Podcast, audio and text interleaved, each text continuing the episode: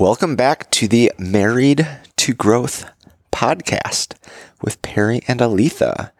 And on today's episode, we're going to be going through Aletha's transformative journey from a caterpillar to a chrysalis.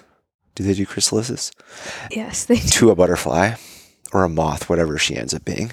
Uh, but we're going to go through her entrepreneurial journey and how she got to where she is today. So let's start with day one. Uh, you were born. I was born. I was born. Yeah. Mm-hmm. Back in the eighties. What was your first exposure to uh, entrepreneurship? I believe I was born into a family of entrepreneurs. Um, and I be- believe, I mean, I was. Um, so my grandfather, my dad's stepdad, owned an insurance business.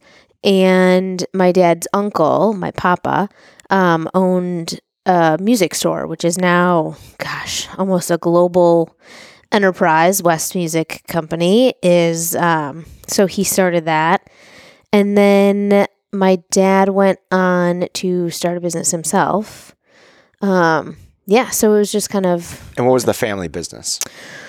Um, he, when I was in fifth grade, I believe I was in fifth grade, my dad went back to school for accounting so he could start a business importing wine from Algeria, of all places, because it's on the Mediterranean and the soil and all the things. Picked a product that his daughter legally couldn't... Uh...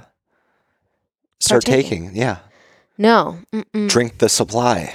No, he had us hustling, but yeah, we had no idea for what.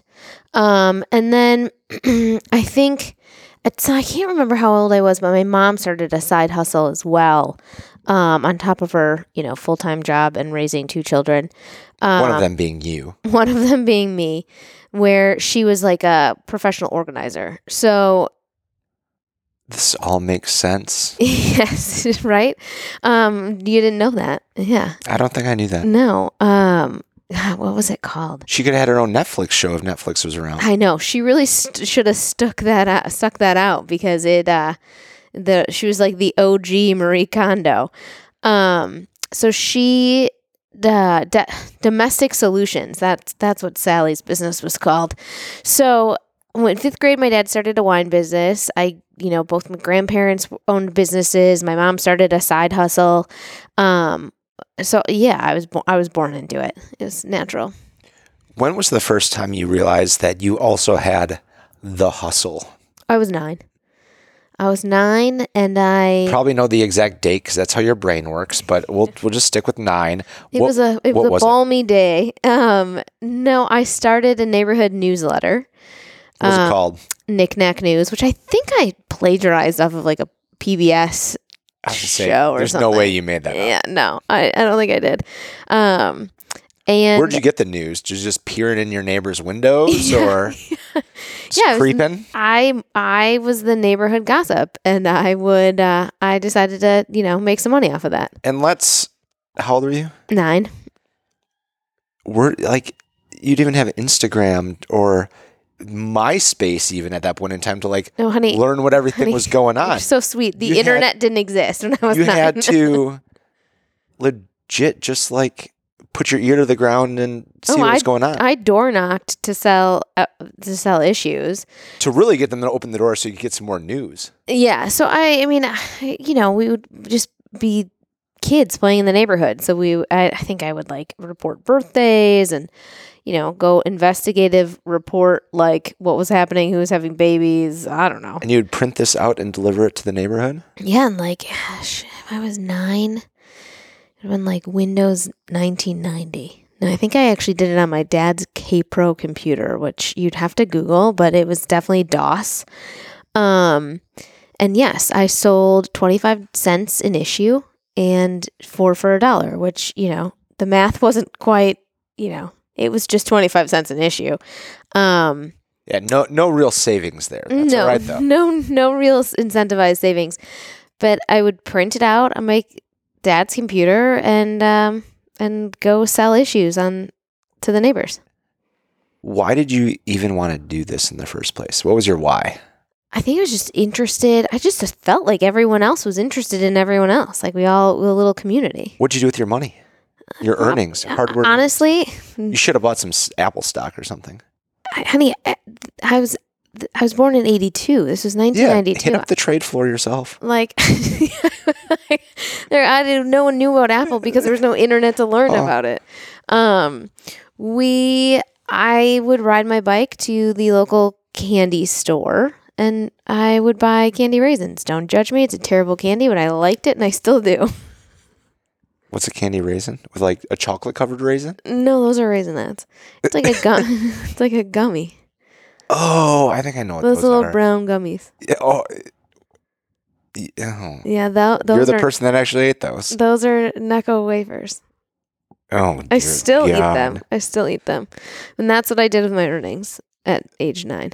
So where did uh, where did that take you? What was your next like step in your professional slash? Yeah, there were a couple. I sold. Um, I probably rolled my proceeds of the newsletter honestly into string because then I then I started hustling uh, friendship bracelets. A lot of lemonade stands. Still don't have one on my wrist, but continue. I mean, I'll make one. I still have the skills. Um, as long as it matches my wedding ring. So I sold. I sold a lot of friendship bracelets for like a dollar, you know, depending on how many colors. So we found a new dollar value. Yep. So I increased my price point and my product quality um, and would sell friendship bracelets and things like that, like lemonade stands and stuff. And then when I hit twelve, um, I was able to take the babysitting course. So then I really hustled and door knocked the shit out of my neighborhood. Um, took the babysitting course, made flyers, marketing flyers, had prices, you know. What was that business called? No, just my babysitting services. Oh, didn't didn't have a name. I was hoping no. for a real uh, no. killer name like Knickknack News. But by that point, by that point, we did have a Windows computer, and I was able to print in color. So a lot of a lot of technology advancements in, in that like four years, yeah. three, four years. Um, and I remember charging like two dollars an hour and seventy-five cents for every additional kid. And I, I hope if we ever need babysitting services, we can find those rates. Yeah, God, no. I mean, yeah, it's like twenty-five dollars an hour now. Inflation, honey.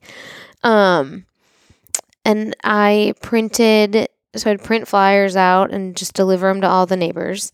And then I remember um, riding my bike home and I noticed there was like a new baby, like, you know, congratulation balloon tied to a neighbor's house who had like had just moved in recently. And so I remember it was like cold, like riding my bike, it was, you know, before dinner time, going home, printing a flyer, running back, putting it in their mailbox. And, um, and that was probably my biggest client. Starting at fourteen, I'm flying out to Virginia n- in two weeks to go watch the baby that I babysat, his kid. Oh. Yeah. That and, family. And yeah. So, um, and as I got older, they had told me that the dad was like, okay, well, this is who we're hiring if she's going to, you know, market herself in this way. Like. And now your services for them are free. Yes. Now I'm, I'm now spending money on a plane ticket. To go. To do what you did. Yeah. Yeah. Before full, that you used to get paid for. Full circle.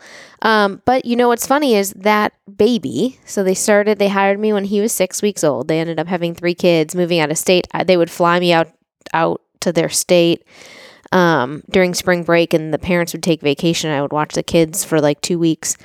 Um, they bought a house out on the East Coast two, three years ago, and they I, I helped them find an agent and, you know, for a referral. So, um, yeah, my little their twelve-year-old hustle is still essentially still thriving, actually. And you still love babysitting. Yeah, I do still love kids. But that was probably my most lucrative outside of, you know, my business now. Um, so w- when did you do the uh, your little babysitter club until? Um, gosh, I mean, I would come home for weekends in college. I would drive home to help friends watch their Still kids. Still do it. Wow. Because um, I had just built such a, a large, expansive network of moms that were like, you know, Aletha's the best, only use her, that they would book me out months in advance. And so when I had a car, I went to undergrad at U W Oshkosh, about an hour and a half away from Milwaukee. And um, I would drive home for weekends to watch like kids. High demand, low supply. Mm-hmm. Mm-hmm. And there's a group of friends. I actually just had one of the moms over for wine, of, you know, like two months ago, um, right near our neighborhood, that would basically like race to schedule me because they'd all do things together. And I was old enough to just kind of drive myself home and things like that. So yeah, the, yeah, I loved it. Where did that take you? What what was like after the babysitting? You know, college. Or, or during it. So, all right, so you're in college now. I mean, I had other jobs. One, um, my first like actual job job was when I was sixteen. I was the um, I was like a, job where you're working for someone else, not yeah, working for yeah. yourself. I was a. Um, I mean, I've just always loved to work. Always loved to work. Like, if we really want to go, first job was at a church daycare. Um, I, the girl that sat in front of me in history in eighth grade was talking about how her dad was like looking for somebody to watch the kids on Sunday mornings at, at the church that he managed. I don't know if you manage a church, but you know what I mean. Someone has to. Um, and I was like, oh, I'll do it. And she's like, what? I was like, yeah, sure. Okay. So I, you know, networked, essentially ne- networked to my first uh, Social Security paying job when I was fourteen, fifteen. And then you learned what the luxury of taxes are? Yep. Yep. That summer I, you know, dipped corn dogs at the state fair. Um, I just like, I've always loved to work, always. And, you know, I mean, both my parents worked. My dad started a business while he was working full-time and went to school. My mom started a business while she was working full-time. So, like, the idea of side hustles and working was just, like, natural. Why do you think you love working? Or is it a certain part of working? Like, is it you love working because you get the money, or because you love what you're doing, or you just love being busy? I think a little bit of everything. Um... Yeah, I mean, it was just kind of like, I think when I was a kid, it was a way that I could be social.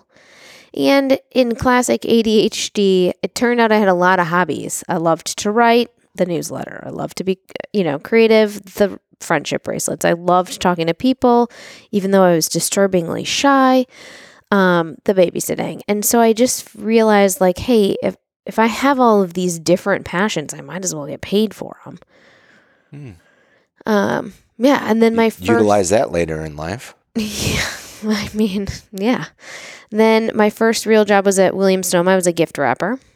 You're still a great gift wrapper. Thank you. I was trained professionally, professionally. And I, you know, it. I remember being sixteen, and um, my boss's name was Larry, and I was running a gift out to the floor, and, you know, you're wearing an apron, so someone's going to stop and ask you a question if they need help. They don't know what you do, even though I was clearly sixteen, and they were asking me a question about some product, and I just like bullshitted my way through what turned out to be a very correct, awesome answer. And Larry had overheard and was like, hey, do you want to stay on as a sales associate? And I was like, yeah, who doesn't want to wear buy uh you know, stainless what, steel what, cookware? What was the product? sixteen year old All Clad.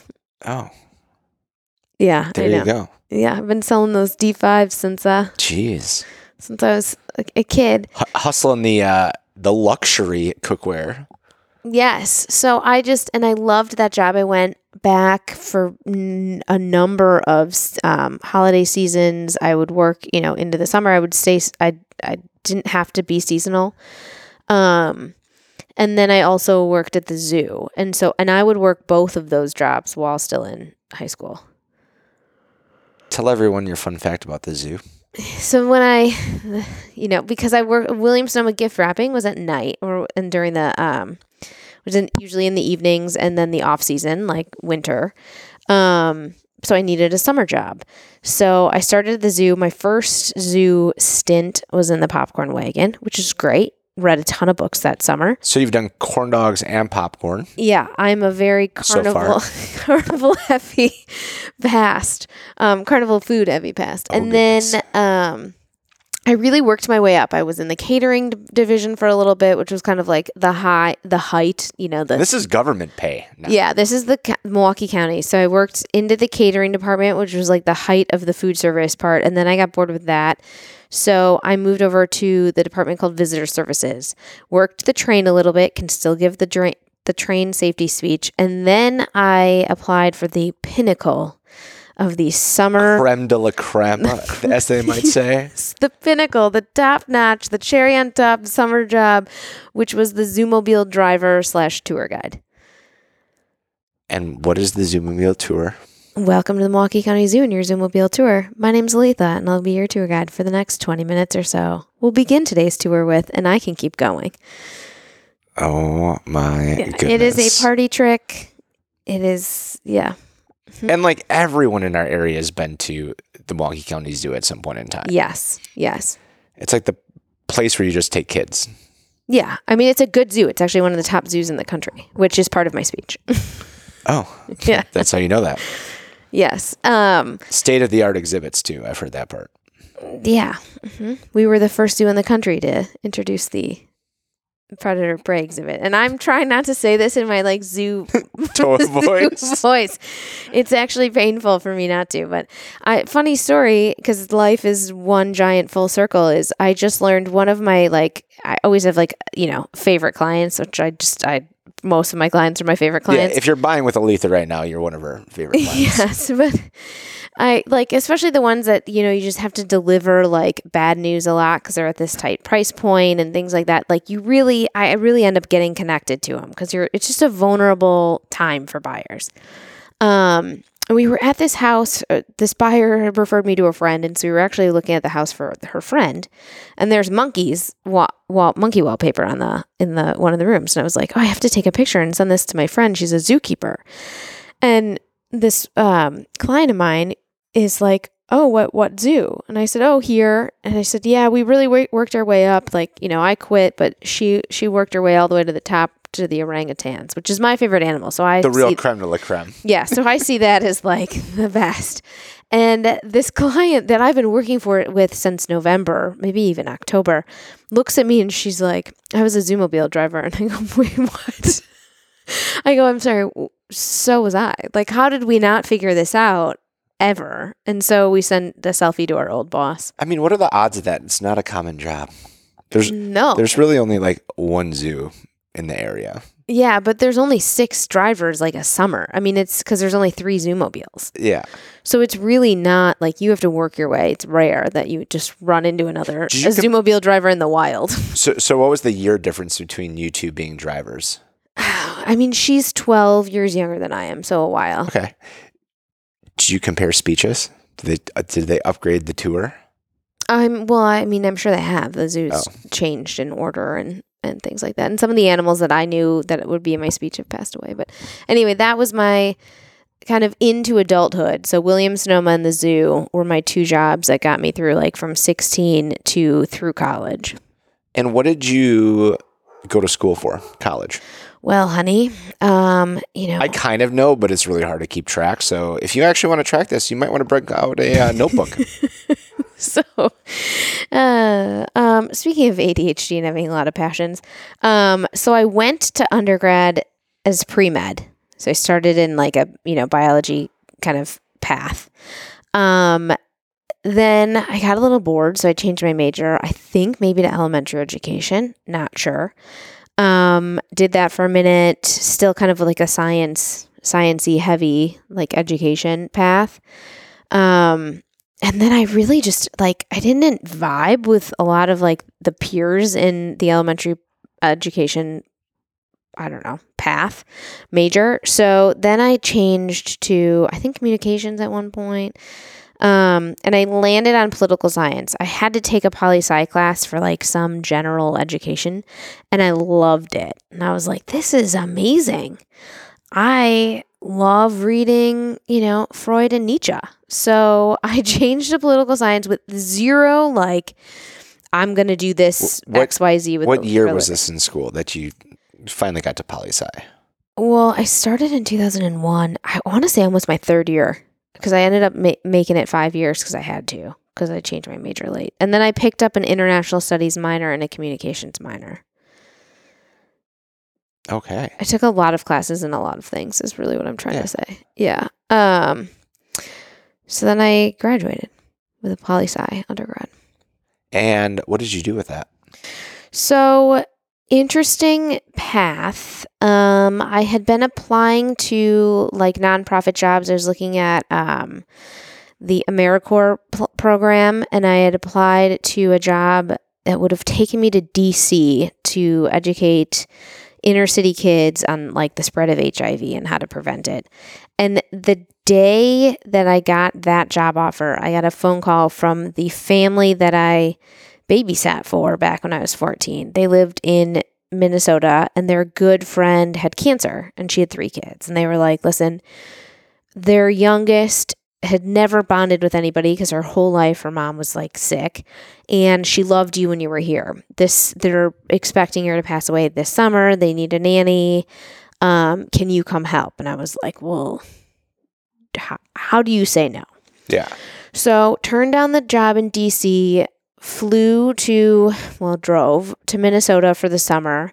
Um, and then again, my parents were like, okay, this is great, but you need a job.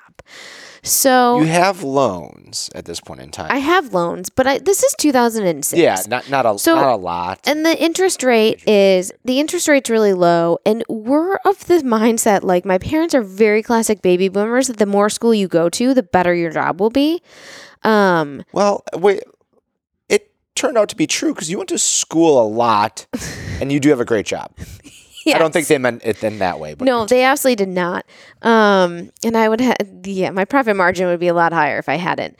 Um, but so it was getting to the end of the summer, and actually this mom that I was nannying for was, imp- her health was improving. So they didn't need me. And I was like, I guess I have to go home now and figure out what to do. And the job in D C had now since been filled because that was to start on the school year. Um, so I was like, I'm going to go, I'll be a nurse.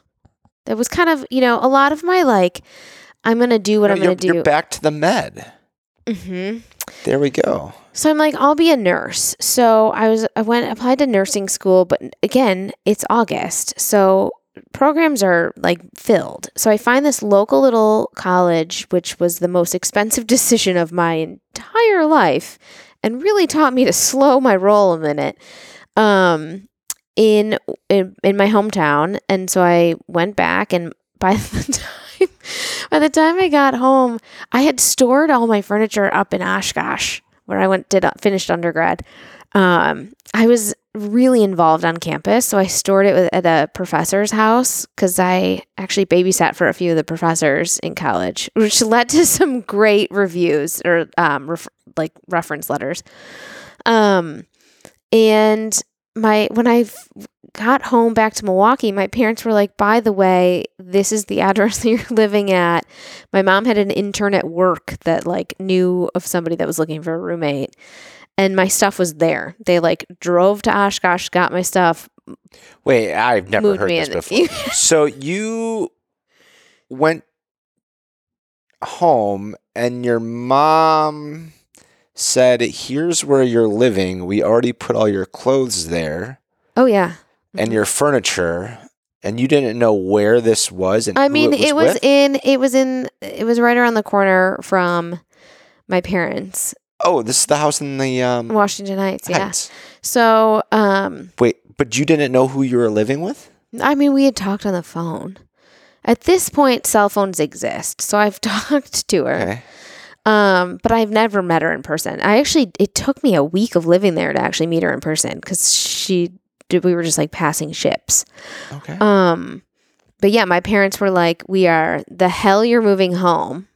You, here's your place. Like, I, I mean, they didn't even let me like make a soft landing on the couch for a night. Like it was, I mean, they, you know. They, Strong boundary. They Good. very willingly drove. Message received. Yeah. It's like, noted. Noted.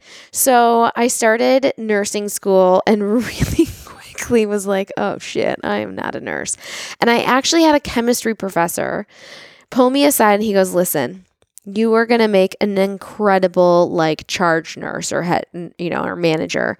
Um, but you are going to get fired before you make it that far. And I was like, what? And he's like, you have like no ability to like, you know, just, I, I don't want to say kiss ass, cause I, that's not true. But in the sense of like, just look, look the other way. Mm. So, and he's like, you know, nursing is you're, you're dealing with like egos of doctors. You kind of have to be like smile and nod and, you know, just carry on and kind of whatever, keep your mouth, you know? Yeah.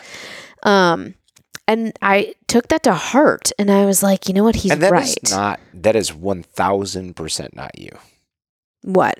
What's not me? Well, to like, it, you would, you can't do that. Like just smile and nod. No, no. If you're disrespecting like somebody else, or you're going to do something that's like going to get somebody hurt or that's incorrect, like I will, I, I will do it nicely, but I will say something. Yeah. Yeah. So he was right. It was Doctor Levson. Um, So I, I switched to focus on chemistry and ended up just doing what they call is a post-bac, which is essentially a second major, but at a different, you know, a different stint. Oh, that's what that is. Um, in chemistry. And so my lab partner, Nicole, who is now my director of operations, and I were organic chem lab partners and, uh, and did all, all of the things. And you worked in a lab too. Is this when you worked in a yes, lab? Yes. So when I first started back at school, I think I was even still in the nursing program. You know, I, my parents really instilled in me that connections matter and who you know matters, and that, you know, it's not necessarily where you, you don't have to go to Harvard, but it, the relationships that you you build throughout your life, you know, make a difference. And so I was like, if my goal, whether I'm a nurse or I went on to medical school or what, you know, went into medical sales, which was kind of where I was leaning at the time, I needed to start making connections at the Medical College of Wisconsin. So I applied for like, and you know, the popcorn wagon and the corn dog stint, like I have no, there's, there's no, like the, I'll check my pride at the door. Like I'll do what it takes. Um, including my accidentally burning my entire finger in, you know, corn dog oil, but another story. Um, so I applied for a job at the medical college where I was applying to clean, um, rat poop and, um, in, uh, out of the trays. So I was going to clean like rat cages basically for a, a laboratory in the medical college. Um, and I, um, I got it, and yeah, so I started working at M C W. So you cleaned up rat poop out of cages, but then you eventually did like research there, didn't you? Yeah. So how like, do you how'd you go from? So for one, at the zoo, you went from like lowest job to top tier job. How'd you go from rat poop to rat brains? I don't know. I don't know. I, you know. Connections again? No, it was in the same lab. I, I, I, you know, I just absorb information in a weird way, I think. And so I was just able to like really learn pretty quickly what the research was. I was still in my first like semester, second semester of, of uh, my post-bac, and just learn the research. And the, the PhD that I worked for, um, was impressed enough to like start putting me on some bench work and some like, you know, um, statistical analysis and stuff like that. So I still, you know, the entire time I was still, I still always had that like clean the rat cages part of my job, but I definitely, she, um. I ended up taking a full, she offered me a full-time position, um, relatively quickly into working in that position as like an actual research technologist. That's crazy. Yeah. And then I was doing small mammal surgeries within like, you know, three months of working there, maybe a little longer, but yeah. Whoa. So what, did you end up going back to school again? You know, honey, it's just, you know, I'm, I'm a love, I love a good paper writing experience. Yes, I did. It's not even just like you love further education because you could just pick up a book and read that. Like you actually, you just like school. I love grading. I love the like professor. I just, I love school. I love it. I have long, I have forever said that my like retirement plan is to get a P H D. Oh like, my God. I could, I remember when college was over, I was like, I never have to write another paper again. Yeah, no, I mean, honey, I make a lot of presentations. I paid people in college to write their papers. Oh, now you just give twenty bucks to Chat G P T. Yeah, well, I would do it for free. So, you know, um, I actually, I would, I would in undergrad when I, there was a semester I wasn't taking any like paper writing, English or poli-sci classes. I remember walking up and down the dorm asking the girls on my floor if they had a paper that need, needed to be written. For free. For free. I fucking loved it. I love writing a good paper. It's just something about a deadline and like having to pretend you read an entire book in like ten minutes and just quick skimming some pages. Well, and you go you go write uh, white papers someday for yeah. some company if you ever need a fallback job. Love it. Yeah, absolutely. It's good to know. Okay, so you went um, back to school for... So in that... Okay, I graduated in oh six. So we're like on the cusp of two thousand eight. Um, which is an important factor in my whole life path because I, you know, I graduated when we're at like the peak of, you know, crazy real estate, the economy is booming, and then it wasn't. So I went back to school for a for business because at this point I loved like I loved the small mammal surgery. I loved working in research. Um, How but old I, are you at this point in time? twenty-three, twenty-four. Okay, still uh, young. Mm-hmm. But I didn't. I didn't love how isolating um, w- research was. You know, it was just like me and the few other people that I worked with in that lab. And nine times out of ten, we were pretty much working alone all day long by ourselves. Um, Which everything up until today, you were with other people. Yeah. It's a very isolating, like, at, you know, at one point I was like microscopy work or, you know, counting cells on, under a microscope. Um, I was in a tiny little like galley kitchen, if you will, with a microscope and myself, and you're just in a, in a like a counter. So it, I was losing kind of myself and I wasn't around people. At some point I had mentioned earlier that I was really shy in, in undergrad. I came out of my shell and I was like, okay, I don't want to just sit by myself, although I do love alone time, but, um, I needed to be around people. So then I hatched the plan that I've got this science background. I've got a liberal arts degree. So I'm going to round it out with some business. And I went back to business school, um, with the intent of going into medical or pharmaceutical sales. So you're in there for your M B A mm-hmm. at this point in time. Mm-hmm. And then... You wrapped up and you got it? Yeah. So did that all online. Um, it was going to be a longer term plan than it was because I was working full time at the lab. And then the market crashed.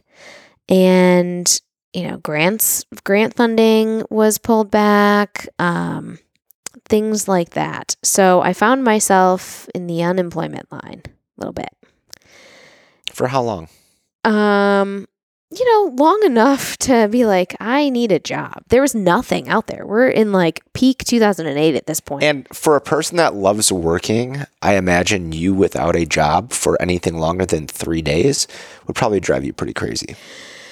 Yeah, I want to say it was like two months and it was probably a week. Um, cause I was felt like two months. Yeah, yeah. I remember my friend Lindsay and I were at a bar. I mean, it, there was like nothing to do. It was, there was no job. I mean, there was no jobs. Um, no company was hiring at this point because nobody knew what the hell they were doing. If anything, there was just like a lot of layoffs. Yeah. And I remember like being at a bar and being like, okay. And I was, I would take any job interview. In fact, I got swindled into some weird sales job interview where like they took me out to a Gander Mountain for sales. I was standing in the, I remember my director of ops is selling duck blinds. Or I what? don't know. I don't know what I was trying to sell. I have no idea. I was just like, not, I needed work. Clad. I remember calling Nikki, my now director of ops. I remember calling her and being like, I need to be picked up. My car, they made me leave my car at the interview place. It was like free labor, but they called it an interview. And uh, her mom came and picked me up. I'm twenty-five years old at this point. Her mom came and picked me up. Um, so I was desperate. And so Uh, somebody had suggested to me like, hey, why don't you nanny? And I was like, what? No, I'm oh, way overeducated. I was still in business school at this point. I was like, nanny. Why would You're I like, nanny? That was my teenage job. Right. But there was nothing. And so nanny I did. How did you like get, so for, when you did a nanny, did you work with a service or did you do the entrepreneurial thing? No, I, um, I ended up applying with a service and I ended up, I remember not wanting a, a house with one kid because I, I I always hated babysitting for like one kid. It was kind of boring. Um, and so I'd applied for a job out in um, kind of further west of where I was living. And the nanny was like, they were like, nah, you know, they want weird hours. Why don't you, what about this house? And they had like one six-month-old baby. And I was like, one baby? Yeah. Yeah. Okay. But you know, it's two thousand eight, like yeah, two thousand nine, yeah. You got to do what you got to do. Yeah. Um, so I interviewed for that family and I and got that, hired. And that's the family that I know or? Yeah, that was, that was, okay. so I, I got hired, um, signed on for two years, was in business school. So I had like a hard stop, you know, there were two nights a week where I was taking classes and I was like, I have to be done by five. Um, the dad was, uh, an M B A grad from Wharton. So, and the mom was an attorney. And so I was like, oh, this is awesome. They, I mean, I just, you know, you just connect with people right away. Um, super humble. And the more I ended up learning about the family, the more I was like, okay, really, really, really humble. Um, cause they are very, very successful and two very, very smart people. Um, And like so generations of successfulness and smart people. Yeah. Both sides, both sides. That's, um, that's crazy. And how long did you end up nannying for them? Cause this is why I was confused at first. You said one baby. How yeah. long did you end up nannying so, for? T- a decade. Okay. So, so everyone knows why I am confused. I know this family as having four kids. Yes. Not one baby. No. So sweet little Maddie was six month old, six months, not even five and a half months. Um, and I signed on for two years. I was like, I can give you two years. That's it. And then at the two year mark, the mom was like, I'm pregnant. Can you give us two more years? I was like, sure. And is this like a contract? Like it's a two year commitment f- sort of a deal? No, or? I mean, it was definitely at will, but okay. you know, you just, you made a commitment. I didn't know if it was like a sports team. Yeah, no, it was just a, a verbal commitment that like, and I, you know, nobody wants to go through childcare. I would assume that people want it consistent. So I, I, I obliged and I really loved working for them. Um, and you're paid well. Yeah.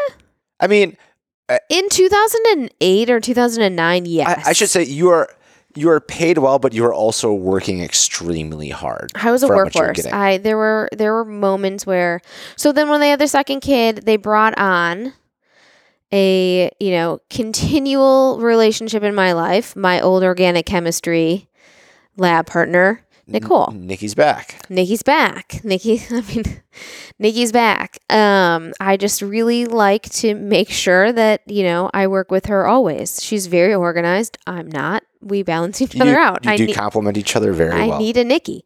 So, um, yeah, I'm very, I am very grateful for Nikki. I know. We, I know. I know. So they had a second kid and they were like, you know, we don't want Maddie's experience to, you know, suffer with like one-on-one. And I really enjoyed just like spending time. This is, she was just a cool kid. She was two, but she loved Daft Punk. You know, we got along, we vibed.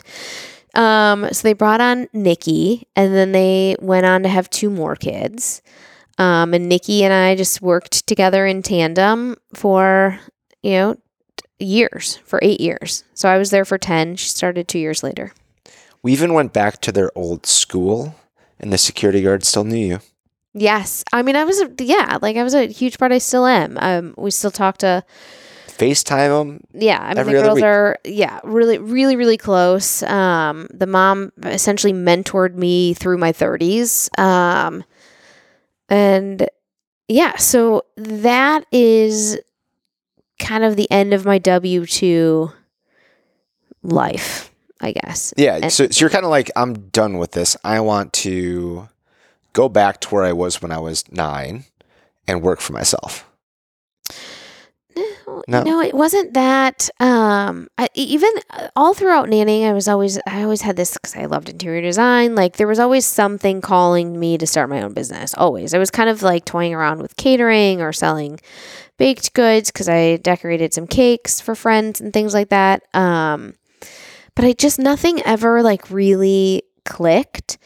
And then, but the kids were getting older and it was clear that like, you know, there was an expiration date on, on my job. Um, and I, I also didn't want to just like take a corporate job that would leave me to like, hey, we need you to start in two weeks. And I would have to give a two week notice. Um, so I was really just kind of exploring things with what the hell I would do for the rest of my life. I was thirty-five, thirty-five. At, at, no, not thirty-five. Maybe a little, a little younger than that, but several degrees, great, yeah, great education, a lot of debt, several degrees, great education. And, uh, you know, no, no path to like what I was doing. I just, I wasn't sure.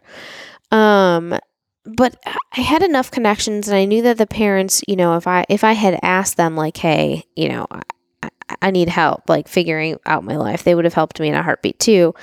Um, but I was really adamant that I wasn't going to rip the Band-Aid off on being employed with, with the kids and stuff. So I started, what was I doing?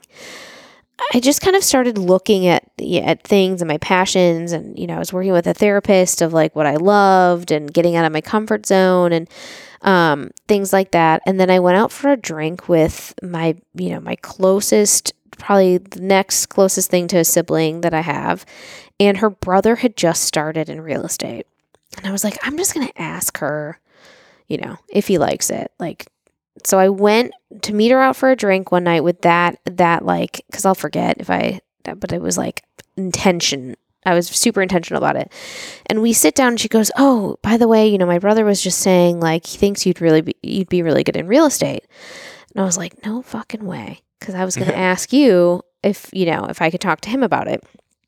Um, so I was like, okay, well, then I guess that settles that. And, you know, as much of my life was somewhat impulsive, I signed up, um, I reached out to Keller Williams and signed up for my licensing class like at the least, next day. At least this impulsive part wasn't a four-year degree. No, it was a seventy-two hour that class. Way yeah, better yeah. impulsive Which, decision. Let's be honest, I now take like seventy-two hour classes or, you know, a couple month classes online for free all the time now. So oh, it would have sure. been, it would have been, you know, fun, w- worth it regardless. So I took the class, I studied all summer long, um, and, you know, probably overstudied and uh, got licensed and signed on. And that was in twenty seventeen. So how did you end up, and a lot of entrepreneurs have different stories and whatnot. How did you end up making the jump to diving all in, going all in on doing real estate?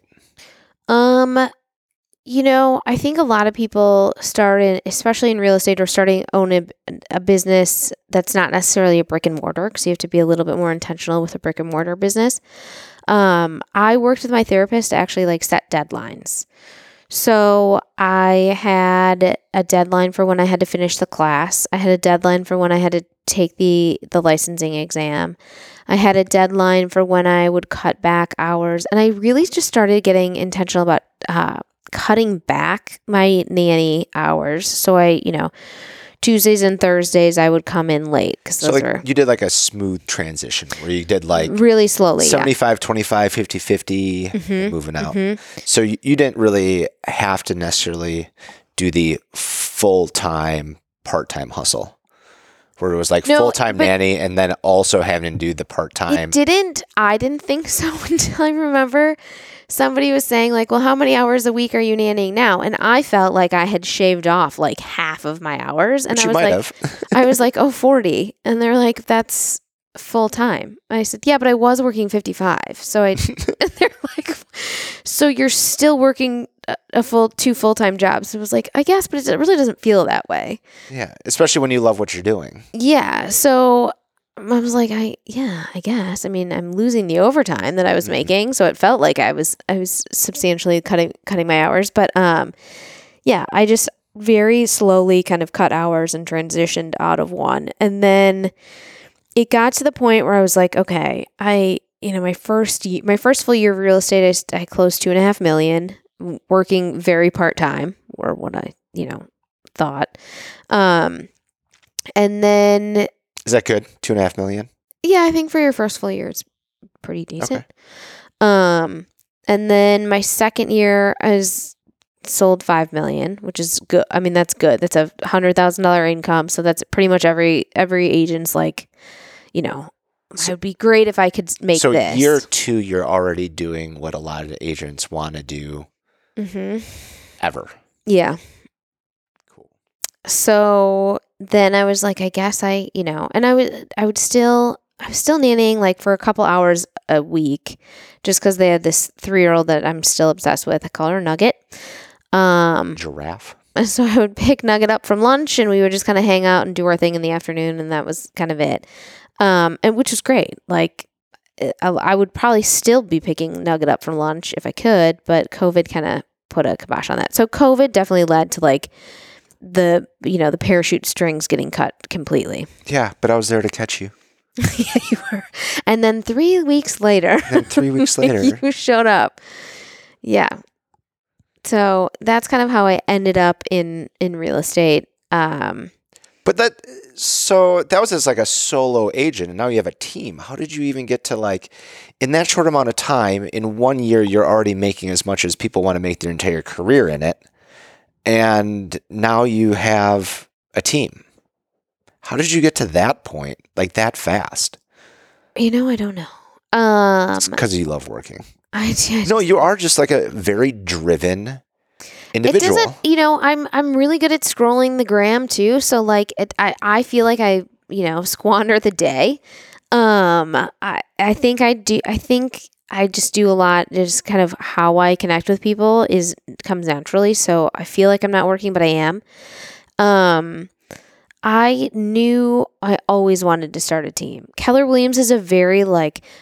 It's it's definitely the brokerage that if you don't want to like run your business like a business, if you just want to like close deals occasionally and make some extra income, it it's not necessarily. I mean, you can d- certainly do that at Keller Williams, but they just really encourage like owning a business. Yeah. Um. And that's a, I have the shirt that says "Think Like a C E O" from Keller Williams. Yeah. I yeah. Think that's amazing. So it was just I.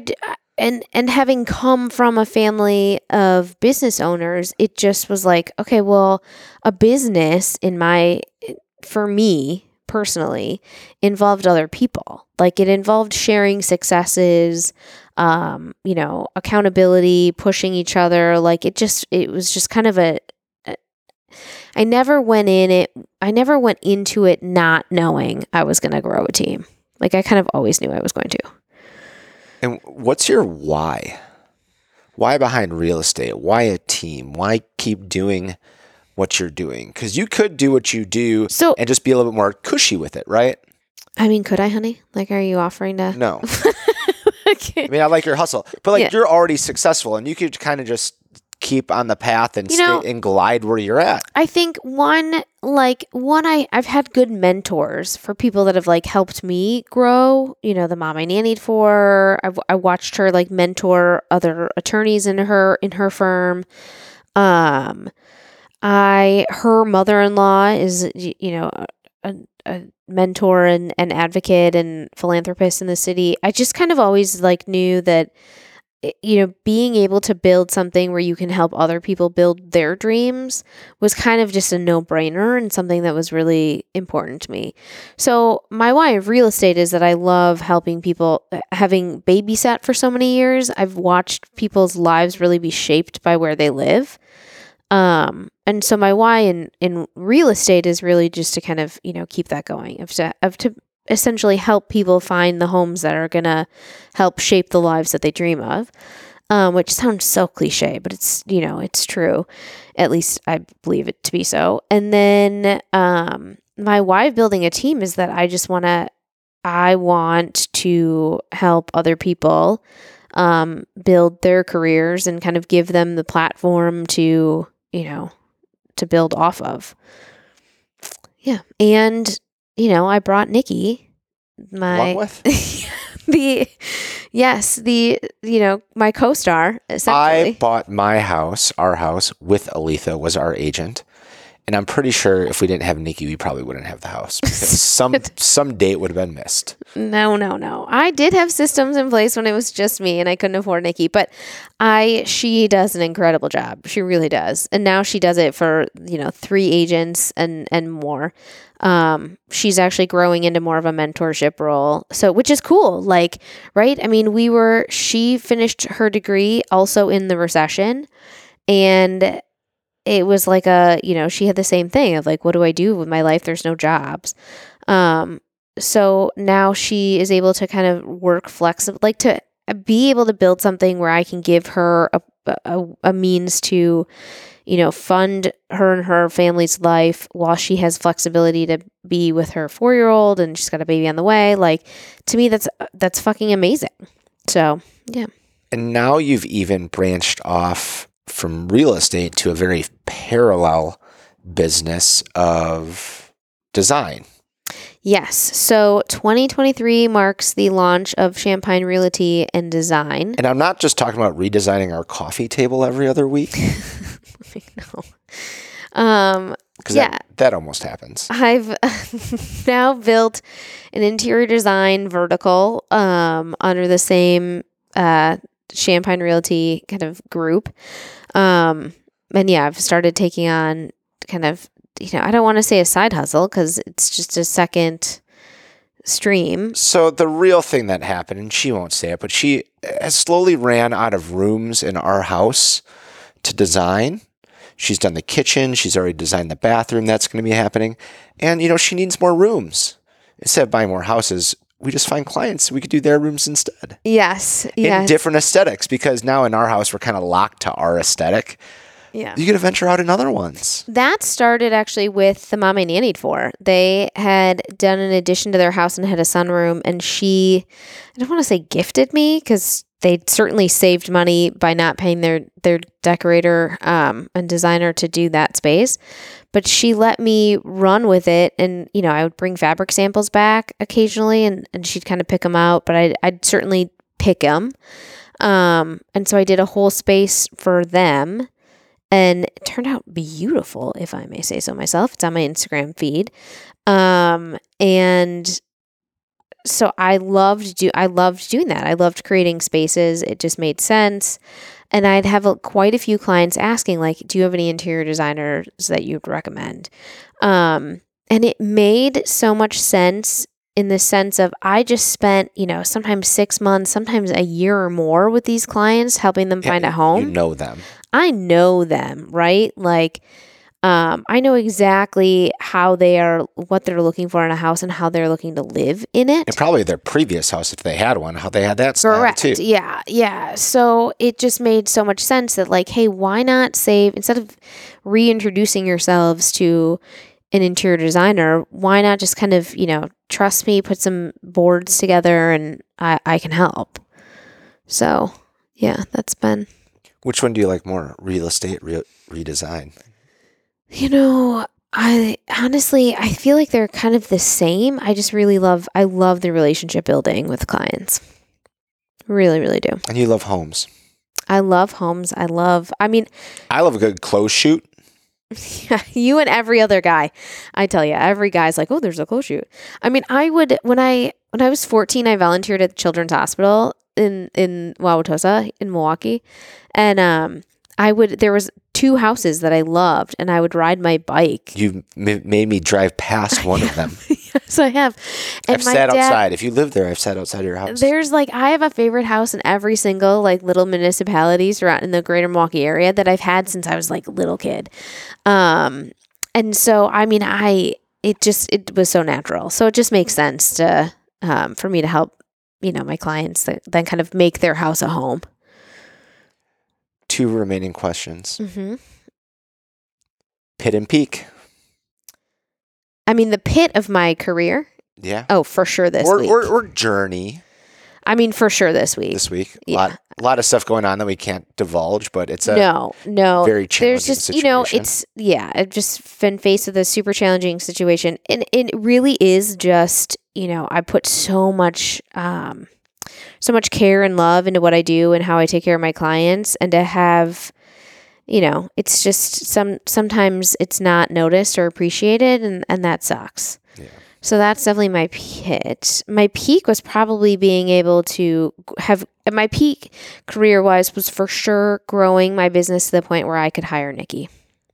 That's a good one. My other one, I was suggest a, uh, a house that you sold in uh, twenty twenty in Wauwatosa, mid-century modern. To you? Oh, our yeah. house? Yeah.